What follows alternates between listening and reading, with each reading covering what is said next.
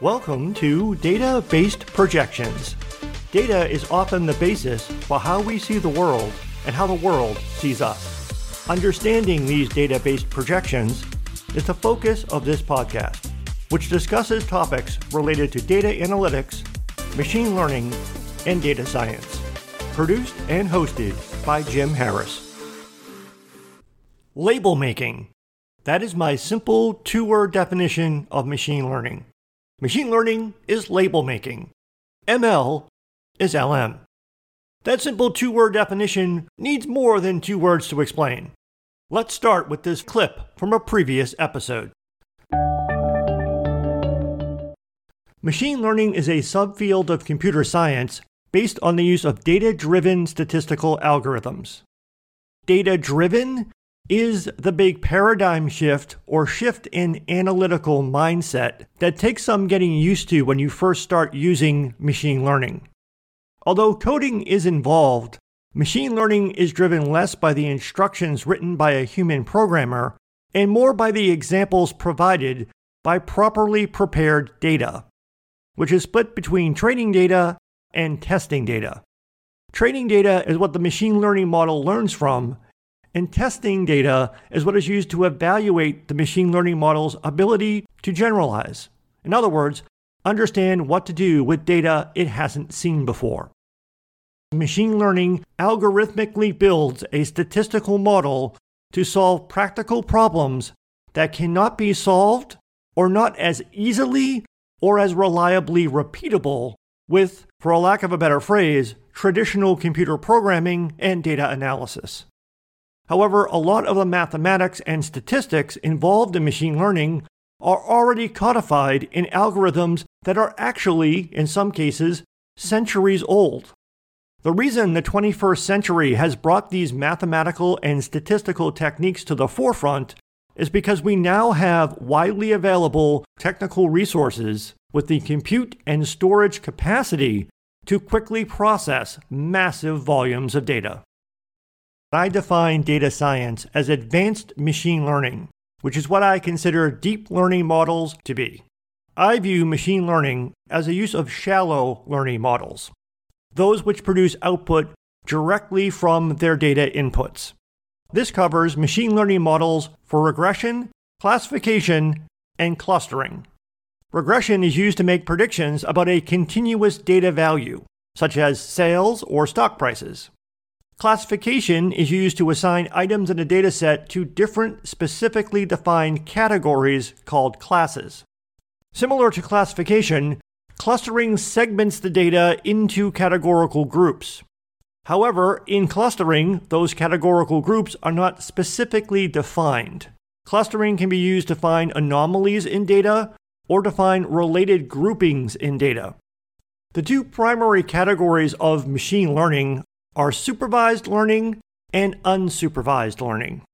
Supervised learning is the process of understanding a known input output combination, where the input data are the independent variables, also known as predictors, and the output is the dependent variable, also known as the label, target, or response.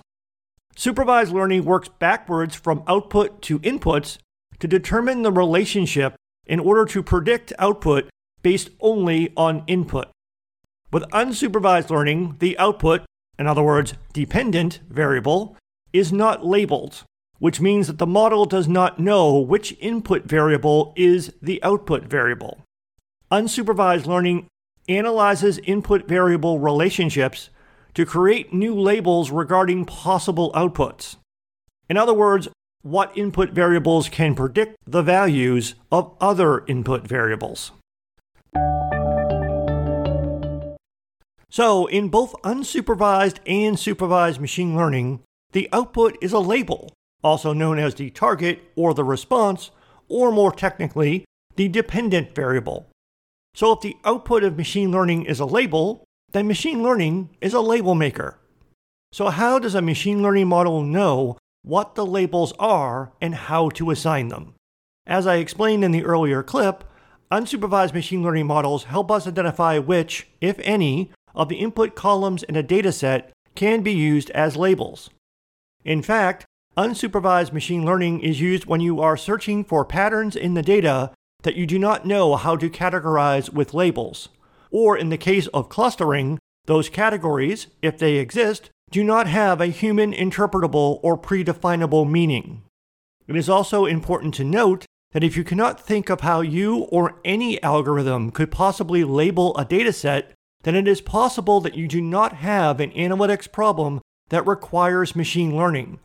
And perhaps you should go back to trying to define the problem that you are trying to solve, which is the first question in my previous episode Three Questions for Data Analytics. Either way, the output of machine learning is a label. But for the rest of this episode, please note that I am talking specifically about supervised machine learning, which is also the most frequently used flavor of machine learning, where the label is assigned by humans to a dataset during data preparation. This dataset is then split into testing and training subsets, again as noted in the earlier clip. Generally speaking, there are two kinds of labels numerical and categorical. Numerical labels are, as their name implies, numbers. These numbers are predictions about a continuous data value, such as sales or stock prices. Machine learning models outputting a numerical label use regression algorithms. Categorical labels are, as their name implies, categories. These categories are finite and specifically predefined groups to assign items in a dataset to. These specifically predefined categories are also called classes, and as such, machine learning models outputting a categorical label use classification algorithms. Binary classification is easiest to think of since it means the categorical label will split the data into one of two possible classes. For example, classifying email as spam or not spam, or classifying financial transactions as either fraud or not fraud. An important side note is that many machine learning algorithms can be used for both regression, which makes numerical labels, and classification, which makes categorical labels. Applying numerical labels to a dataset is more straightforward since the data typically represents historical data for the continuous value you are trying to predict. So the actual label, for example, is a sales or stock price from past financial transactions. The challenge in this data preparation is either verifying or using various techniques to create a good distribution of values in the numerical label, also known as the target or the response, or more technically, the dependent variable, as well as making sure that the other input columns, also known as the independent variables, predictors, or features, provide enough details to make reliable predictions about future values of the numerical label. This latter aspect is the focus of what is known as feature engineering and will be discussed in future podcast episodes. Applying categorical labels to data is a more time consuming process, especially when it is done manually, which is often the case. However, categorical labeling processes can be created. The report spam button in email programs is one such process for collecting examples of a less frequently occurring label in a binary classification problem. It's also an example of one of the greatest challenges with categorical labels, creating a balanced dataset that provides enough examples of each label so that machine learning can build an accurate model. If, for example, you were building an image classification model to label pictures of animals, and you gave it a dataset of mostly cat pictures, then you should not be surprised if it thinks that every picture is a picture of a cat.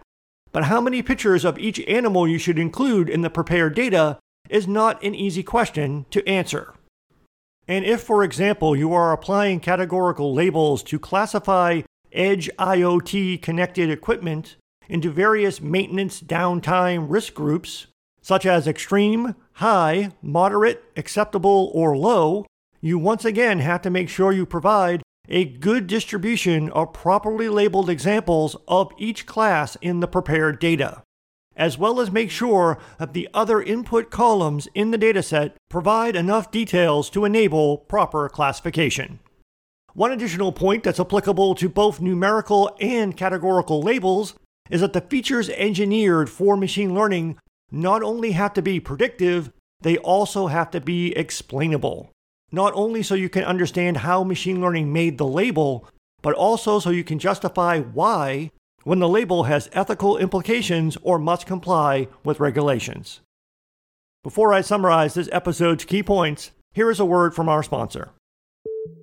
The promise of predictive analytics at scale with complete accuracy based on popular algorithms and machine learning techniques are still out of reach for many organizations. This is why the Vertica in database machine learning approach is so valuable.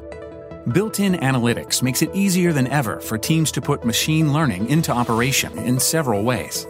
First, models created elsewhere in PMML can be exported from a variety of popular frameworks and languages, such as Apache Spark, R, Python, and SPSS. This means that data scientists can use their favorite tools to create and manage models as easily as tables, and use those models in Vertica for prediction on very large datasets.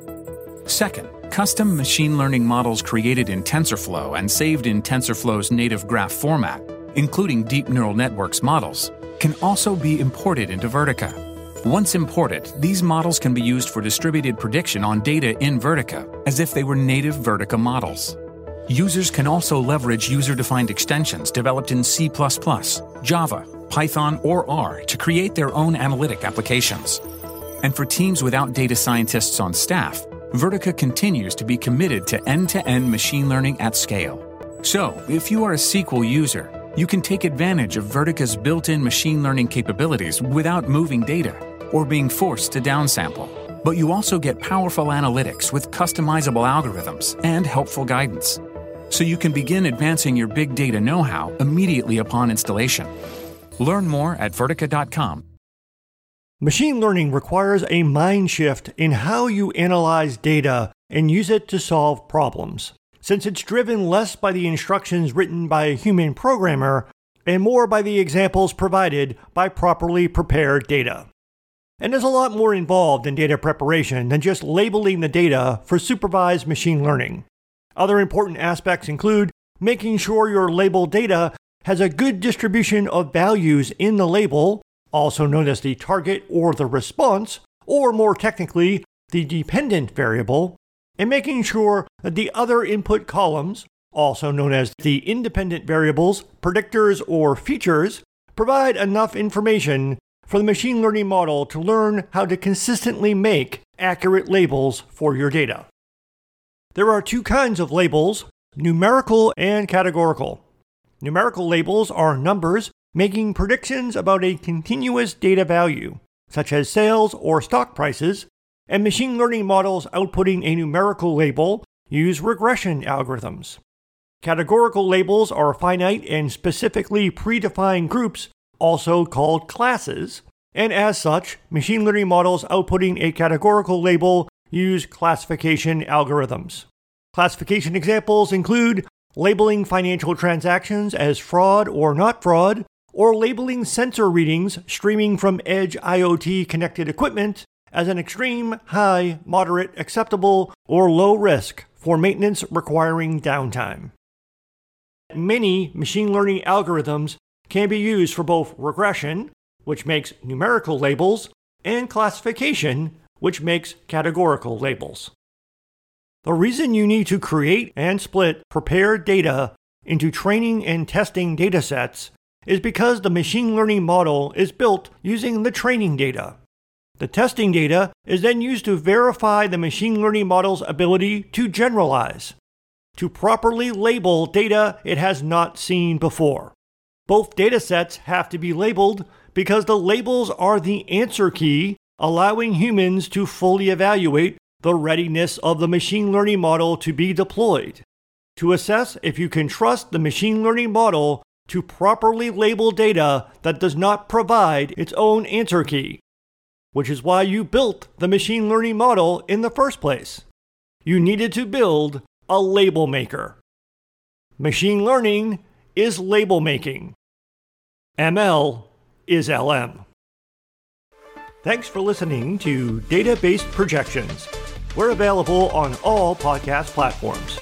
Extended show notes for all episodes as well as playlists of related episodes, can be found at ocdqblog.com forward slash DBP. Until next time, may the data be with you. always.